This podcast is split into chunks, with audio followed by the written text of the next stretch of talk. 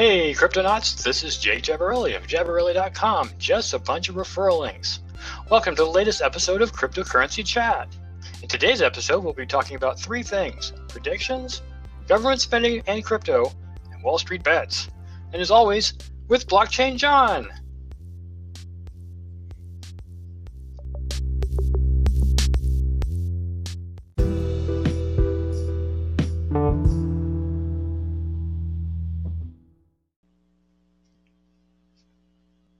Hey, John, take it away with the top ten predictions. All right. All right. Hello, Cryptonauts. Welcome back. Welcome back. All right. So we're going to start off with the top ten cryptocurrencies by market cap. Uh, we're going to make basically just talk about predictions right now. So we're not going to talk about the prices, just the predictions of what we think the top ten coins are going to be in twenty twenty-one. So we're going to start off with, obviously, the infamous Bitcoin. Jake, Bitcoin, up or down in the year twenty twenty-one? Oh, it's definitely going up. I can't tell you how far, yeah, but it is you. definitely going up. Going up. Do you want to give a guess? Uh, I hate to shoot myself in the foot like I did last time of saying it was going to go above twenty-five, but I am I'm okay. betting it's going to hit fifty. I think it's a very conservative I, I agree bet, with you. fifty. But fifty, fifty is where it's going to go. fifty is where I'm looking at as well. Um, Oh, oh, by the way, Cryptonauts, this is not financial advice. Educational yes, only. That should be very clear. Right, we're not no. we're not a financial advisor here. We have no license to do this. We're just guessing. It's just our opinion. Right. Uh, second, Ethereum, up or down? Ethereum's going to go up, but it's not going to follow Bitcoin. Ethereum will go up, and I think percentage-wise is going to be a lot higher than Bitcoin. Yes. By a yes, whole I lot. believe Ethereum will go up quite a bit. In fact, if I'm going to put a number on it, I'm going to say somewhere between five and seventy-five hundred. five thousand seventy-five hundred is what the price of Ethereum wow, is going to really? go to. I was thinking, I was thinking two to. Uh, oh no, it's definitely going to hit two, but my prediction's higher than that. So it's, for this yes, year, this year I believe it will hit five thousand, or if not, very close to it. Wow, nice. All right, third, Tether. Up or, well, I guess you can't really say up I mean, or down. Yeah, it's going to go it's, up a little bit. A stable right. Okay. Um, actually, you know what? Is Tether going to continue to grow their overall uh, market cap? I think Tether is going to be in a, for a real fight, honestly. Um, because it's a stable coin, because it can act like a security, it's going to have some problems. So we're going to see. It's going to be just like the next coin on the list. It's going to have some issues. We'll see. Um.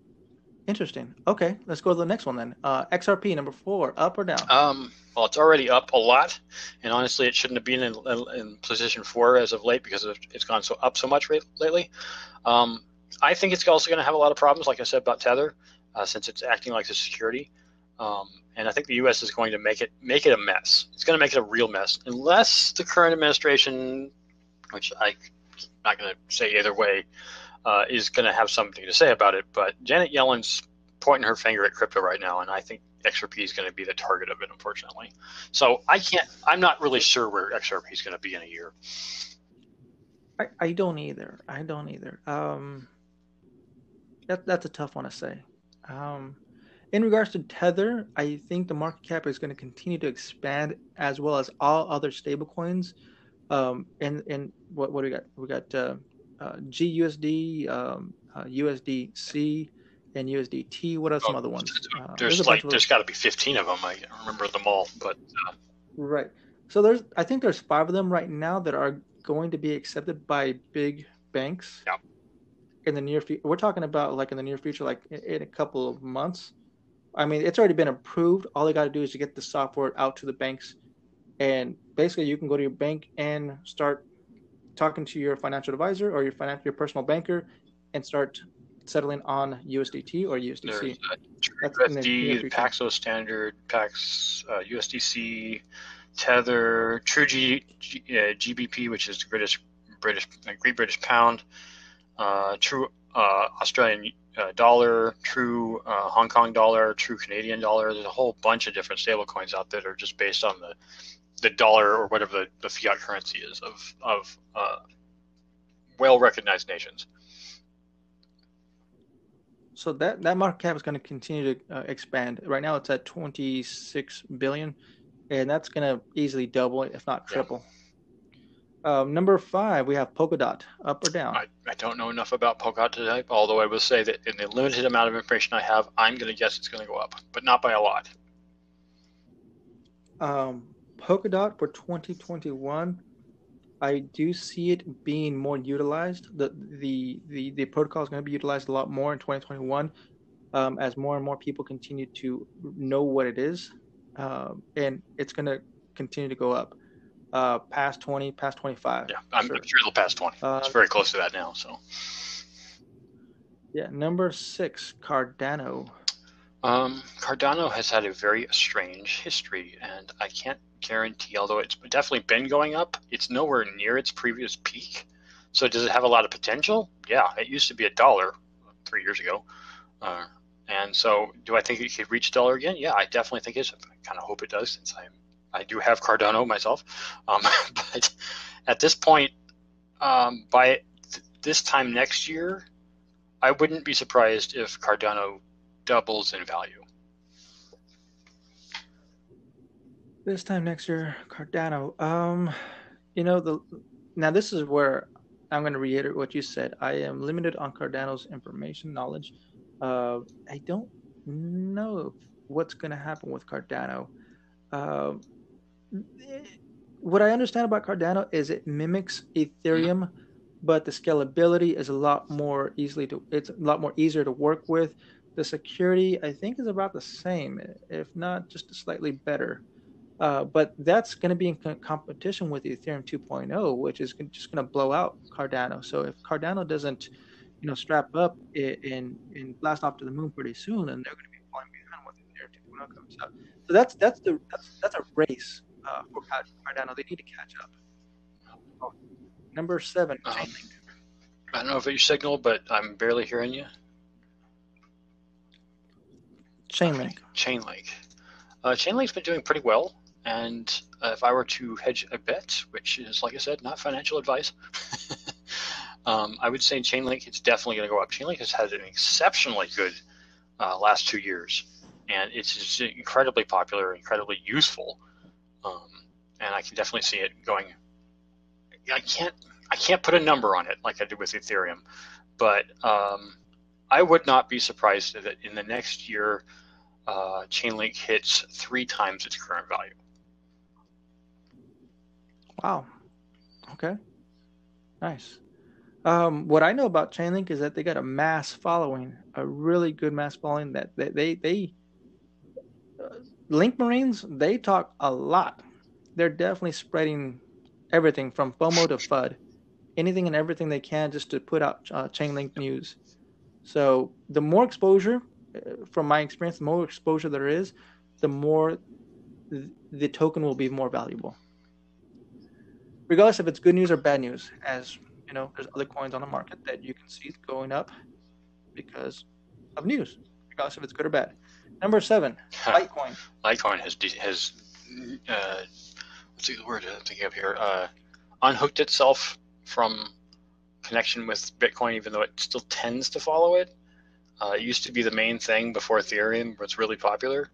Uh, I don't think Litecoin is going to do anything except follow Bitcoin. So, like, if Bitcoin goes up a lot, Litecoin will go up a lot. But I don't think Litecoin is really its own entity so much as it's just a follower coin. So Chainlink has gone up in the past few months, I think since like September, October, yep. Somewhere around there. And that's sp- specifically because they, they uh, the, some developer, I don't know if it was Litecoin developers or it was probably another developer that created a Litecoin-based game that people can play on. And ever since that game was published on the Litecoin blockchain, Litecoin has been skyrocketing because people technically, it's it's like a... Um, like an E R C twenty token game where you can lock use use up your Litecoin to play the game and create uh, valuable assets that you can, I'm assuming, exchange on the market later on. Uh, but that's the reason why Litecoin has been going up. And on top of that, obviously, there's a lot of big hedge funds that are actually buying it up too. So I do see it, I do see I do see it going up a lot more because uh, I think Grayscale Grayscale is charging like a one over one thousand percent in in premium interest just to buy up Litecoin. I mean, in comparison to uh, Ethereum, I think they were charging like a thirty percent uh, interest. one thousand percent? That's insane. Yeah. Um, with uh, as a contrast coin, when I got into um, Gala Games early on in June, um, I never thought that Gala Games coin would be worth anything more than zero point zero zero zero one of a dollar, and now it's worth zero point zero zero zero one or zero point zero zero three, which doesn't sound like a lot. It's, it's wow. I mean, it's tripled in value at the tripled its highest value ever, but it's um, it's one of those things that's actually become useful per the ideal of uh, that you just said for Litecoin. Is it somebody putting it into, into a game? Um, And so I, I, I regret now not thinking that Gala would ever be a thing, but I think it's because it's ba- it's backed by Zynga. Um, that it, yeah, yeah. See, it's things like that that I, I dropped the ball on a lot of other uh, tokens as well. Like I should have got in earlier when I saw it, but there's there was nothing out there. Not until some developer says, you know what, we can use this code. We we have developers that can easily yep. work on this code, and we can develop yep. something for it. Now, the, the actual core developers themselves, they they didn't really do much. It was other people, third-party um, developers, that created something that brought more value to the actual yes. uh, blockchain. So that's why a lot of these yes, blockchains exactly. go up. And that's uh, next one is block. Uh, sorry, Bitcoin Cash. I, I I can't even give a prediction on Bitcoin Cash. I mean, it doesn't it doesn't necessarily follow Bitcoin. Uh, I'm gonna say actually uh, this one I'm gonna say it's gonna go down. Yeah. Its performance has been pretty poor since it split off from Bitcoin. Yeah, and they just had another. They had they had another fork where they had um uh, a couple months ago. They had another fork where they had Bitcoin A B C and Bitcoin some other big Bitcoin split. I guess um the there was a consensus where developers were asking for a um. For every every block that was mined on the Bitcoin Cash blockchain, a certain percentage had to go to developers. And a lot of miners were pretty pissed off about that. So that's why I don't see it going higher than what it is now. I mean, not that it's worth nothing, but yeah. All right, number ten, last, yeah, Stellar. I'm excited about Stellar. I have quite a bit of Stellar myself right now. Um, and it seems to be picking up steam as of the last year. Uh, Obviously, nowhere near its top value, uh, zero point nine dollars, uh, dollars, but it's uh, it definitely seems to be performing. And, and like I said, it's it's it's been gen- generally on an up uptrend all year. I think I'm gonna agree with you. Stellar is a big big sleeper um, because they are spread around the globe and they're working on a lot of projects in a lot of countries. Um, ex- come on, hedge funds, hedge fund managers are buying up Stellar like crazy, just like they are with Bitcoin, Ethereum, Litecoin. Stellar is also in the bag as well. So it's one of those things you got to look at that. Like, why are they buying Stellar? Because Stellar, there's there is a use case for it, and they they want to get on on that because it's going to go up. Is it going to reach a dollar by the end of twenty twenty-one? I don't sure know either. About that. Um, I. I think uh, by the end of this year, the way that the, everything's going, uh, I would say it's going to push past. Yeah, fifty percent. I would say that's probably a conservatively accurate assessment. So, all right, so we're going to conclude this particular segment of topic number one being predictions. What's the next topic? It is how, it, in general, is the um, government of the U S in particular spending. It could be also government spending in other countries, but I don't really know what other countries are doing, uh, versus crypto, or as it relates to crypto. Um, how is the dollar, U S dollar in particular, performing versus cryptocurrencies like Bitcoin? Well, if I'm going to answer my own question, um, yeah, go ahead, because I'm I'm a, a little bit lost. Where's that link at? It's one of the few links I sent you. Um, Bitcoin. Let's say the article that I found was on CoinDesk. Uh, Bitcoin briefly dips below thirty thousand dollars, bounces ahead of the Federal Reserve's rate announcement, which, of course, is if anyone in the U S is listening to this and is aware of at least how the dollar works, when times are tough, the Federal Reserve tries to lower interest rates to encourage people to spend more money or to take out more loans. Um, the lower the interest rates, the more likely people are, because it costs them less to take out a loan. But at the same time, if anyone's aware of things like Celsius, which we talk about on this podcast often, uh, or um, the one I recently encountered with was Nexo, um, you can get a lot of interest off of bit, off of um, cryptocurrencies right now, uh, particularly things like Uniswap or any of the um, liquidity uh, trading platforms. Uh, it's just immense. Uh, crypto is so much more valuable than the U S dollar is becoming, and and if anything, the reason it seems, uh, although it doesn't say explicitly in this article, uh, is that the uh, U S has been dumping so much cash, has been printing so many dollars and putting them out into our society, that it's just depreciating the value of the bill. Um, I w there was a time, I don't have it in front of me at this moment, but uh, I think it was twenty fifteen. At tw in twenty fifteen, the value of the U S dollar was zero point one five of its original value. So instead of it being worth a dollar, it was worth fifteen cents. So when the U S uh, pried itself loose of the gold standard back in the seventies, nineteen seventies, um, it only spelled basically the doom for the U S dollar, because it meant that it was no longer connected to a to a physical thing. And as that continues on, um, it just depreciates the value of the dollar, which I think if we look at examples throughout the world, so I'm going to name uh, Venezuela and Greece in particular.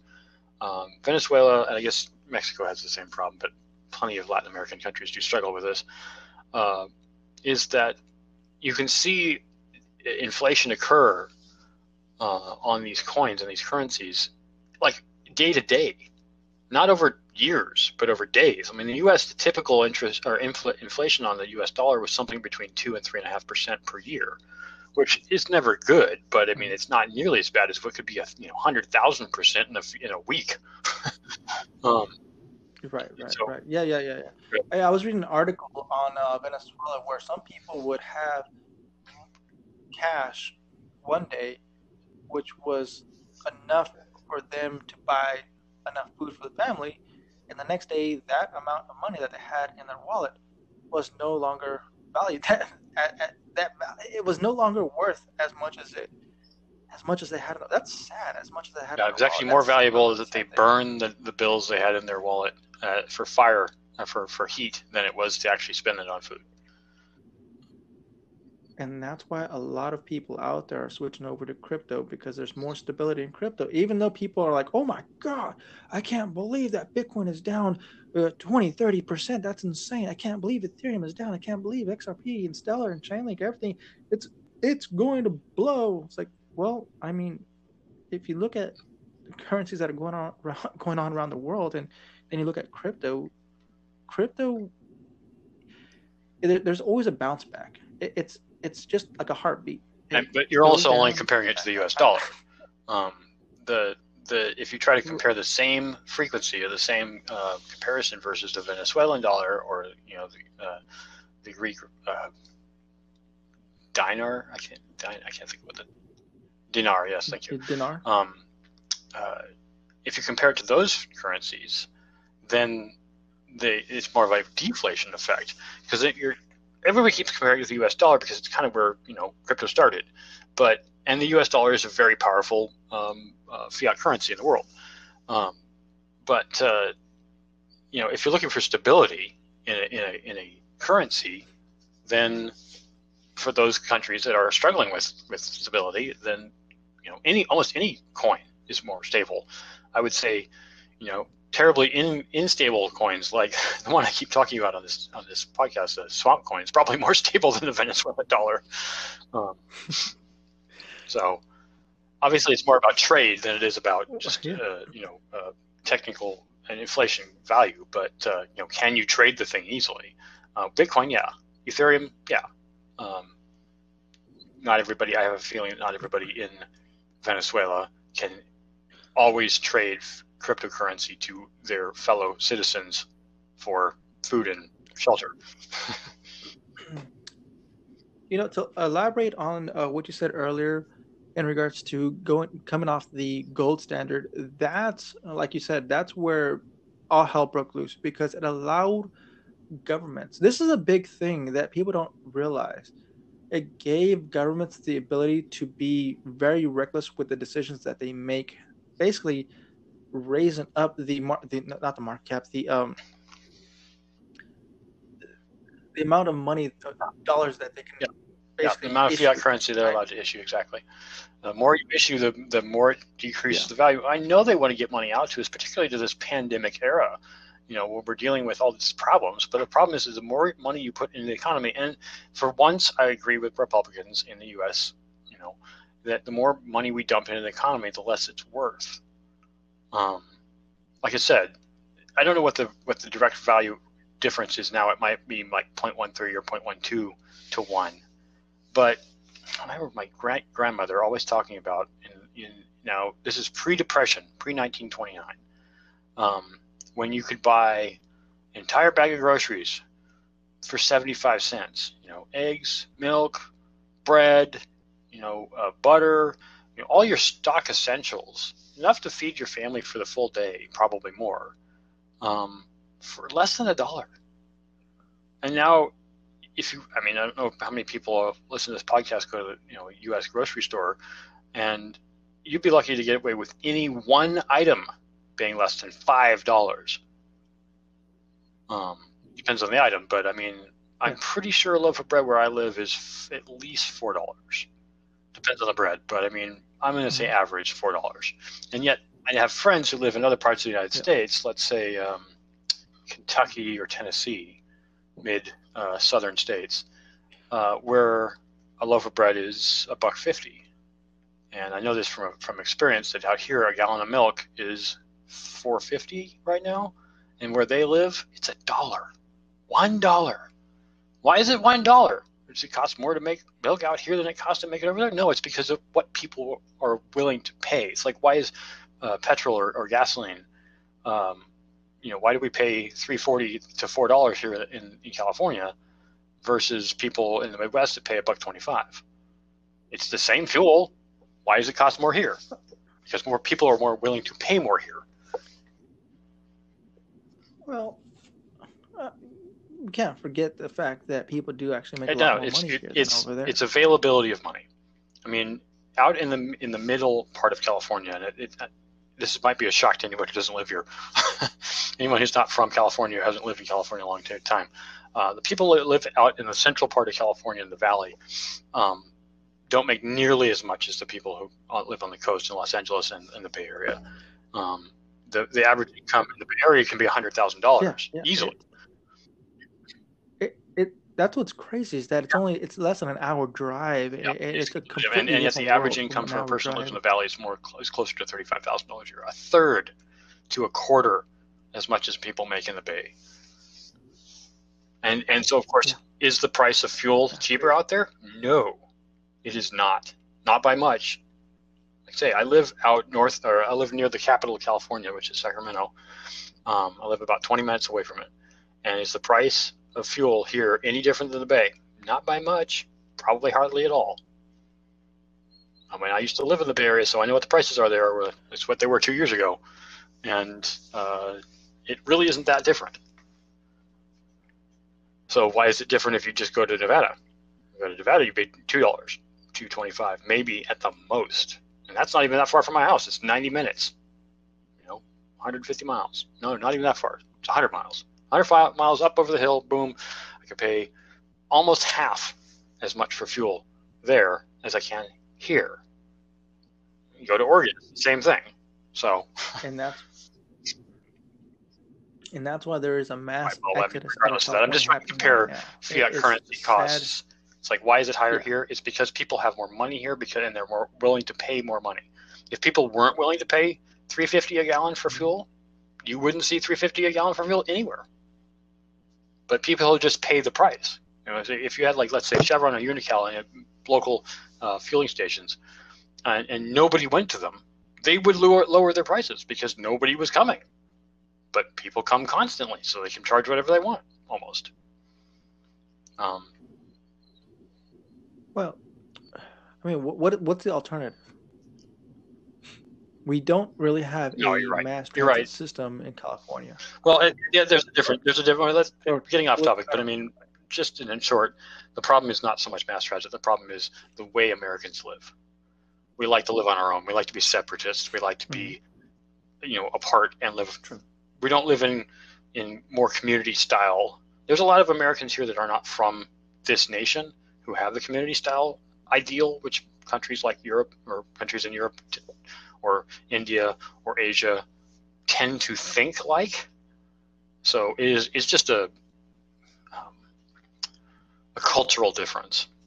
But there's other cultures here. It's just that the people who created this country were culturally different, and so they created it all apart. There's not really communal live, living. If there was, there would be more mass transit that was easy to use. So, but anyways, I, we're way off topic. Um, the, the government. Yeah. yeah let's go to the next topic. But, but let's talk about Wall Street Bets, because that's a hot topic right now. Yeah, Wall Street Bets. That came out of nowhere.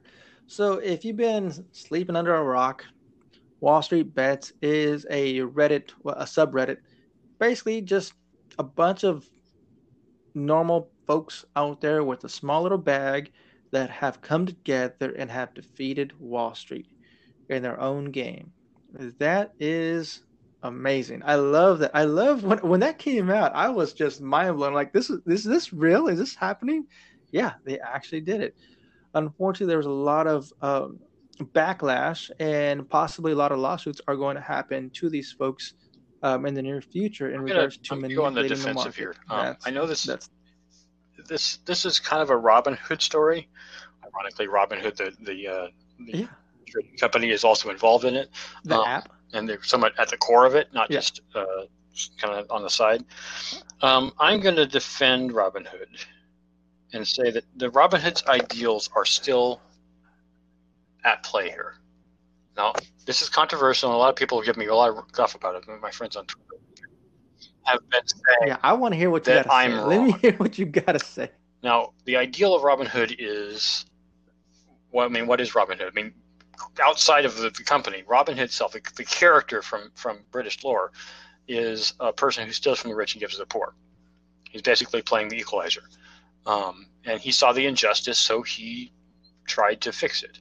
And that's that's the way I feel that Robin Hood, the company, is in the same boat. They were trying to not necessarily steal from the rich themselves, but basically give the poor an edge, uh, leg up, or an edge. And they did, and they've done it for years. In fact, they forced the industry to make trading free. Who knew?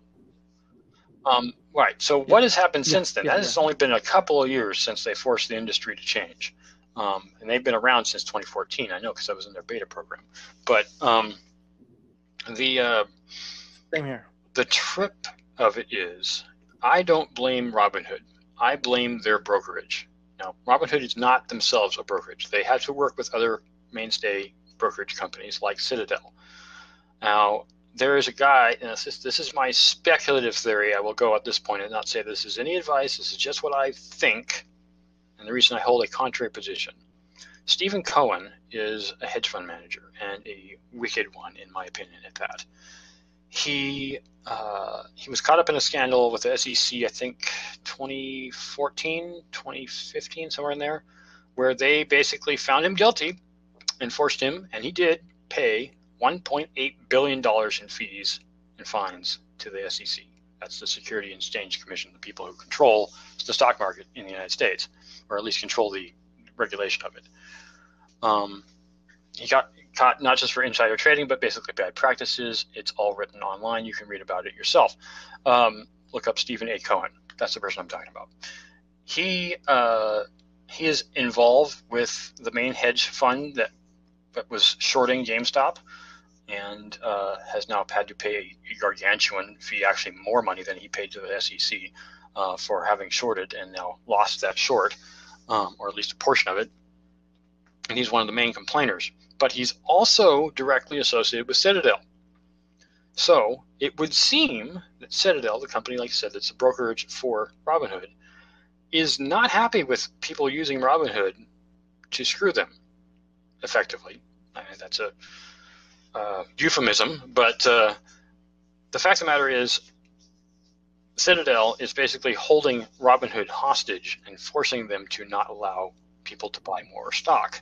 So is it Robinhood's fault? I don't think so. I think Robin Hood is being held hostage. Do I have any proof of that?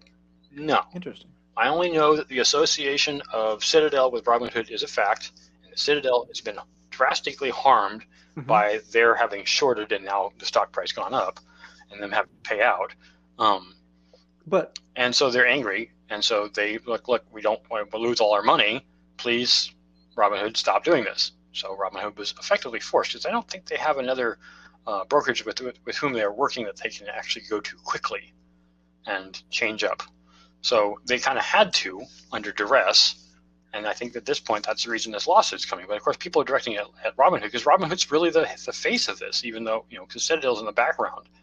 Robinhood goes through Citadel to uh, to do their brokerage you know, activity, and it, it it would seem a conflict of interest, in my opinion, not for Robinhood to do what they've done, but for Citadel to do what they've done, because they have a direct relationship with the hedge fund that was Melvin. What's the name of the hedge fund that was drastically harmed? Um, I can't think of their name at the moment, but um, sure. Because Citadel is so directly involved in this, um, their basic their ask their request, which is, if we didn't know this what was going on, would seem reasonable for Citadel to say, "Hey, stop trading. You know, only allow people to do this." But we know why they're doing it now, because it's out in the open, and that my reasoning, my theory, not fact, no one's proved this, it's not it's not definitive, but my theory about this is it's not Robin Hood's fault. They're only doing what they're being required to do by contract and the company that they're working with. They don't want to do this, but they're doing it because they feel like they have to. So why haven't they have, no, they have not come out publicly nope. and stated that, right? So for the yeah. time being, it technically but I don't know if they can. I mean, maybe they, they fear losing their um, contract with Citadel, because how, how else are they going to get in, into into Wall Street? Um, so would another brokerage take them up? Would another brokerage have enough hmm.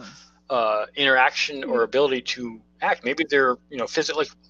I hate to use another example, but the problem that Parler was having with A W S, Amazon Web Services, was a lot of the stuff that they did was directly tied to the way yeah. Amazon Web Services worked, and so moving to something that was not A W S would mm-hmm. be difficult, and that's the reason they were so so challenged to get Parler back online, which they still technically haven't. Um, their their process was so based on the way that A W S worked that they couldn't just move. Um, and I think this is the problem that Robinhood is having. They can't just move because they're so tied to Citadel. And so, of course, they're going to defend their position. Mm-hmm. But that might be in their contract. Maybe Citadel is going like, you have to say that you're, you guys are doing it, and maybe they can't because you know a lawsuit issue. Maybe it's confidentiality factors; they're just not allowed to. Like I said, this is a theory; it's not definitive. I don't know for you sure. Know I never I'm just making that. the estimate because my belief in Robinhood was that their intent is to screw the big guy, and if that's true, and yet they're still in bed with the big guy to some mm-hmm. degree. Um, then it, it when push finally came to shove, and billions of dollars became you know, a, a factor, which they, they never encountered this before, right? I mean, sometimes when, when Doge or Bitcoin or Ethereum or something went really high, really low, they did, their their company's like, hey, hey, you can't just let people, you know, sell this out. We'll lose all our money. So in the past, Robinhood has caved to shutting down Doge trading or shutting down. Uh, well, actually, I was going to bring that up. So in the past, uh, and we're talking about what last year. A handful, not not a handful, maybe uh, three incidents in the past five years, which were pretty big incidents that did cause yep. lawsuits with uh, with Robinhood, with them shutting down their yep. market. Every other market was available to you know, but Robinhood saying that they they were hacked. Yep. That happened what two years ago, three years ago, uh, and yep. then they shut down their platform temporarily, which happens coincidentally happens to be the time. Yep. That I the remember. market was booming, and you know, I so I keep I keep track of Robinhood because just like you, I was saying at the beginning. So every time Robinhood news comes out, I'm like, okay, I want to see what's going on with Robinhood. You know, it's it's always you know, smaller. I still get Robinhood news all the time on through my email. I'm following it all the time. Yeah, it's it's disappointing, but I I, I honestly believe, and maybe I'm wrong. I'm just offering a different opinion, not to be controversial, but because I honestly believe that that Robinhood itself is not at fault. It is the fault of the people who are holding the keys to the kingdom in this case. Robinhood is it's not is not its own brokerage. It is just a proxy brokerage. So they are doing something revolutionary, but not everybody who starts revolutionary can be, you know, a mainstay in in the market until they get enough money on their side. You know, if, if Robinhood becomes a multi-billion dollar company themselves, maybe they can buy in and just be their own brokerage, in which case they will be able to do exactly what we all want them to do. And they'll probably find out when these, these surges happen again that they don't necessarily want to allow people to just buy and sell so fast. There's a, there's a further, somebody explained this to me recently. I can't remember where the video is, but I'll find it. Um, not to me personally, but explained in a video that the uh, the drastic increase and decrease, or surge as it were, with these stock prices is that the way that stock works can't actually work yet at the speed at which we're allowing it to work. It's kind of a virtualization. Everything still has to change on the back end, and that's the reason these big companies don't want these things to happen this fast, because in the past they couldn't and never did. These kinds of uh, mass draws or mass influxes of cash, no human could react quickly enough. And if we ever made it fully one hundred percent automated where it's all computerized, someone could just come in and just take all of it, and there's nothing we could do about it. So it's still a tie to physical paper. There's still some tie within the market to physical paper, and that's one of the reasons that the establishment hedge funds, as they were, um, still plays the game with it where they do. Yes, they do manipulate the market. Yes, they do make billions of dollars. Yes, they do it on the backs of other people. But they're still working off of the Fed's way of doing it. And yes, they are, there is manipulation, absolutely. But um, they're manipulating at a much slower rate. So what, a way in which these hedge fund managers have, you know, they, have they come up with sneaky ways of doing it? Yeah. Is it slow? Yep.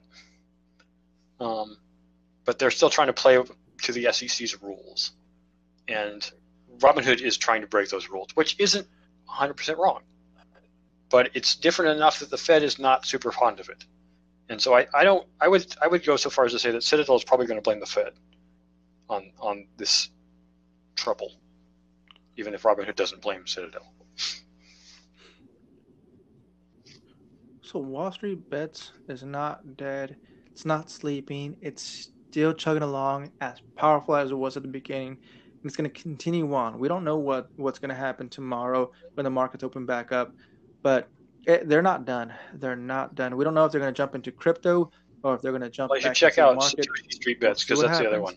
So you got to Satoshi Street Bets. What was it on Reddit? Yep. It's the uh, Satoshi Street Bets. Really equivalent. Interesting. There you go. Interesting. Satoshi Street Bets. Nice. I like that.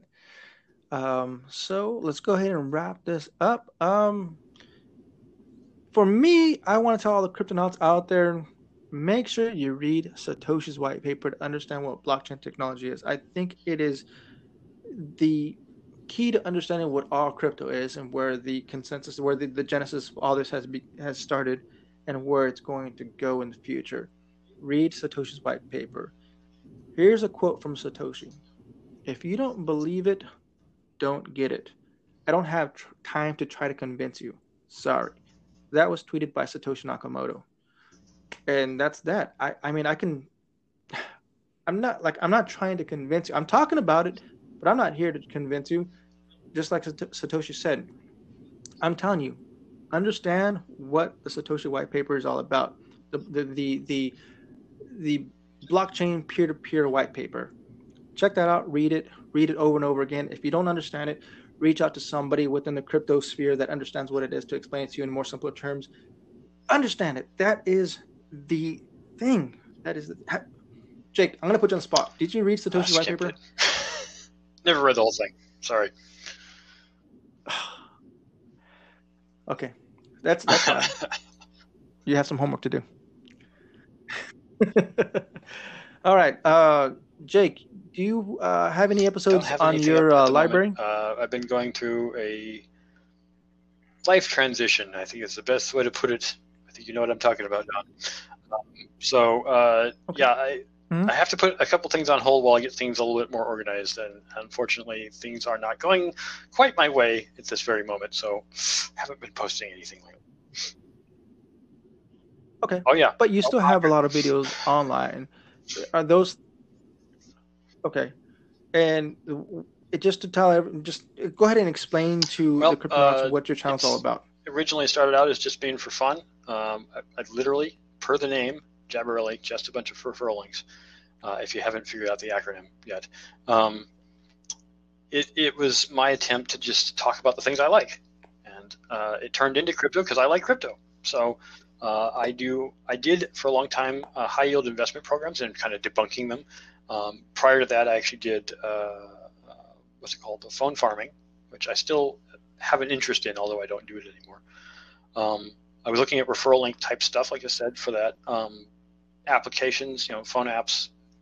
But uh, because crypto is such an interesting topic to me, a lot of my content is on crypto, and even some trading. You know, uh, uh, what's it called? Uh, what is the term for it? Margin trading. I did a little bit of margin trading for a while. I don't do it anymore.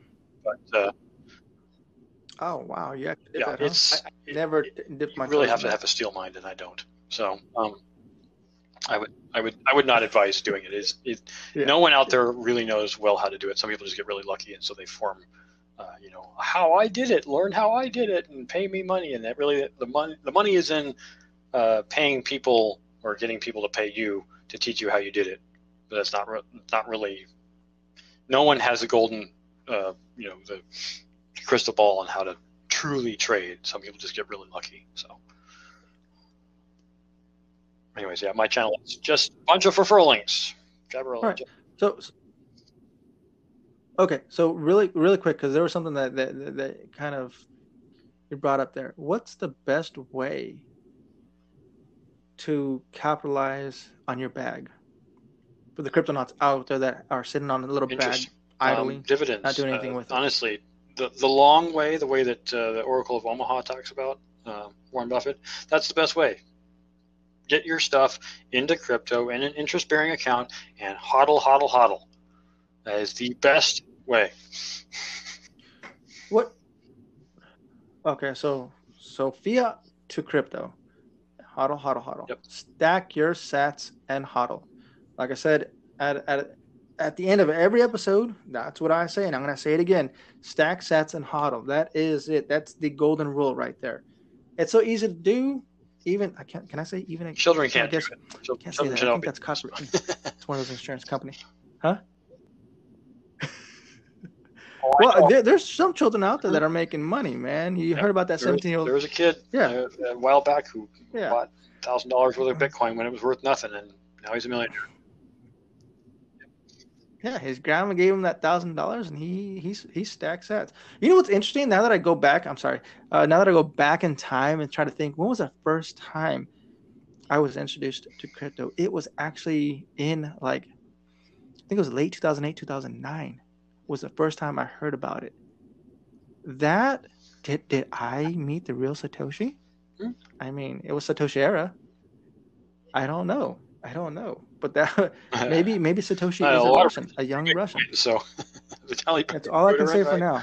uh, huh? Vitaly Buterin, or is he Ukrainian? What was it? Well, like, no, no, no! It, it definitely wasn't him. Young, uh, I, I would, Slavic I would person, not, so I would not forget it, that it's, face. It's uh, there's yeah. a lot of people, a lot of Slavics who are uh, Slavs, rather, people of Russian descent, uh, who are into crypto. What?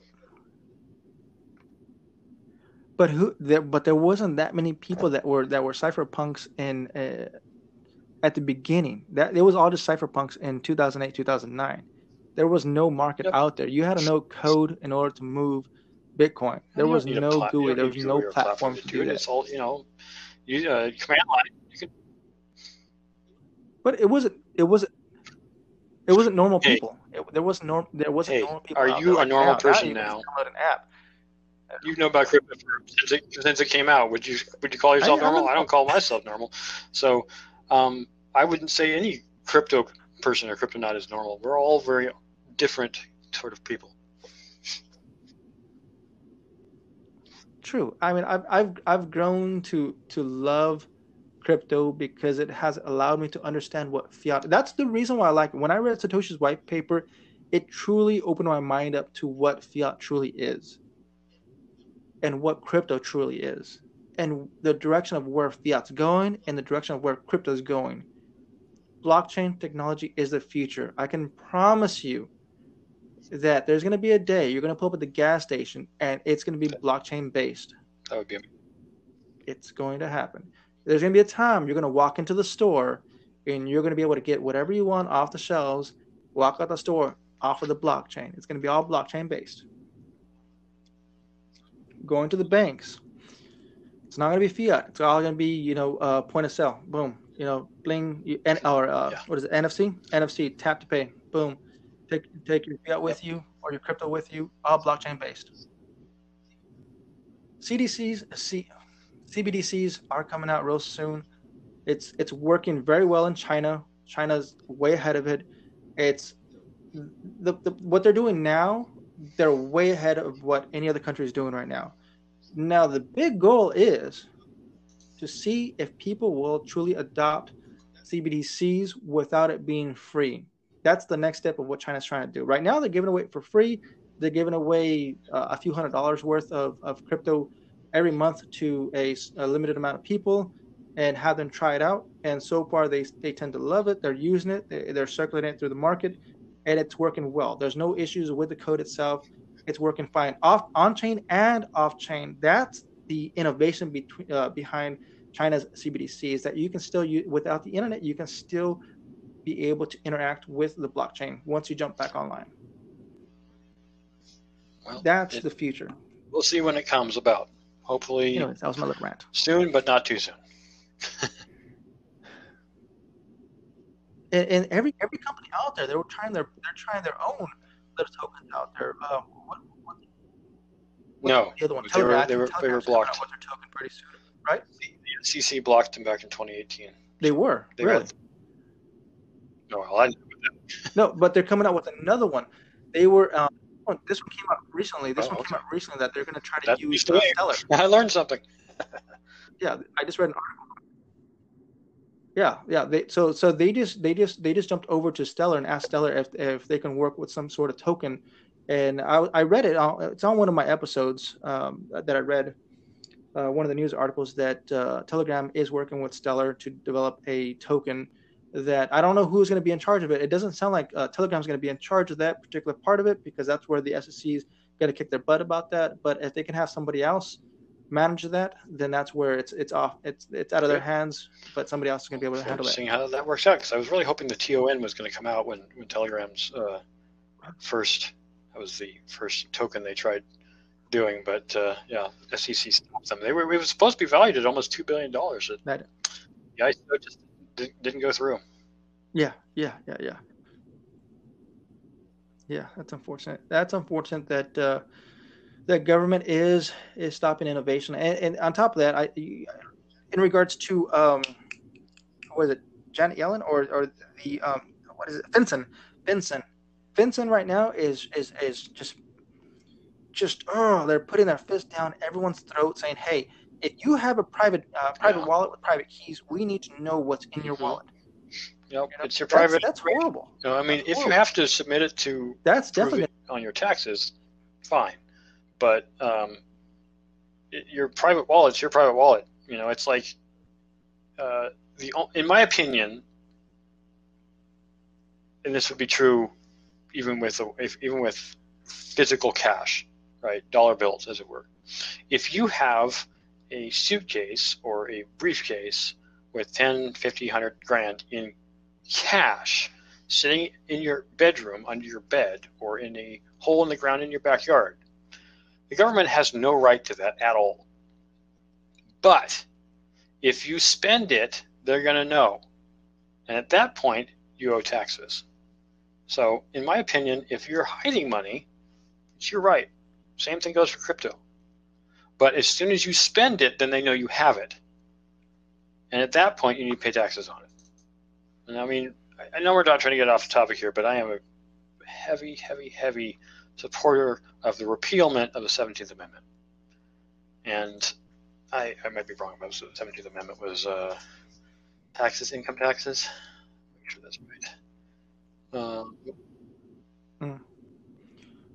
I think if you want to talk about taxes, we can talk about that for a few minutes, um, which I don't mind because that's another topic I, I, I like talking about because I do believe in taxes. Right. sixteenth I disagree with giving our money to people. Sorry. The sixteenth. I, I, I disagree. Yeah. I, I disagree with giving our taxes to people that are very irresponsible with that money, especially when I have oh, yeah. no, I, an idea of where that money that, should be distributed. My opinion was to repeal the sixteenth Amendment, where it basically said that you know our income could be taxed. And at that point, it's like, no, no, no, no, no, no. How much money I have is my business, not the government's business. That's my opinion. Like I said, this is I mean, we're talking on a cryptocurrency show here, but I mean, part of it has to do with it. You know, X M R. Um, or uh, Monero. Anyways, the, the thing that I have opinion upon in regard to this is like you should tax people when they spend the money, and in particular on frivolous things. If you don't need it to survive, mm-hmm. then it should be taxed. So luxury items should be heavily taxed. And at that point, you're like, okay, well, it's a luxury item. You don't really care um, as much. Obviously, people with gobs of money don't want to don't want to part with it, um, and so they're always looking for two. for tax loopholes, but I'm like, hey, you can have as much money as you want. I don't care how much money you have. It should only matter when you spend it. And then that way, when you spend it, it's like, okay, well, food, let's say food was five percent tax. It was relatively small, so maybe there should be no tax. But when it comes to buying, you know, a Lamborghini, I think you should pay gargantuan tax on that. If you're going to buy, you know, a ten million dollar house, hmm. then you should pay, you know, fifteen percent tax on that instead of nothing. Um, You know, it's luxury items, things that you don't need to survive. That's where you pay. So, so, so when you're, so when you're president, President uh, Jabarelli, um, I'll make sure that I don't uh, win Lambo. I guess I'm, Lambos are fine. No. I'm not interested in no. Lambos, but I'm I will saying, stay away from the Lambos. Like if you don't need the item. Yeah, you know, to be honest. Uh, win, win Tesla, oh, win Tesla. That's my thing. Win Roadster. That's where I. That's where I'm at. Although, uh, yeah, Tesla news. We'll talk about. All right, Cryptonauts. Let's go ahead and let's go ahead and wrap this up. Um, geez, what's the closing statements? We already talked about just about everything and some more. So with that said, Cryptonauts, make sure you check out Jake Jabarelli on Library. Uh, Jake, yes, are, you, um, Sorry, are you are yes. you Brave Verified? Tip, tip me up. Okay, go ahead and go ahead and uh, uh, publish a link over to uh, to the Discord referrals side, and I'll go ahead and attach it to uh, to this episode. So if you want to um, kick back some some bats over to uh, to Jabarelli's YouTube channel or library channel, you're more than welcome to do that. Same thing with me. I accept mm, Bitcoin, Litecoin, U S D C, and bats through my blockchain address. Blockchain John dot crypto. So with that said, Cryptonauts, stack, sass, and hodl.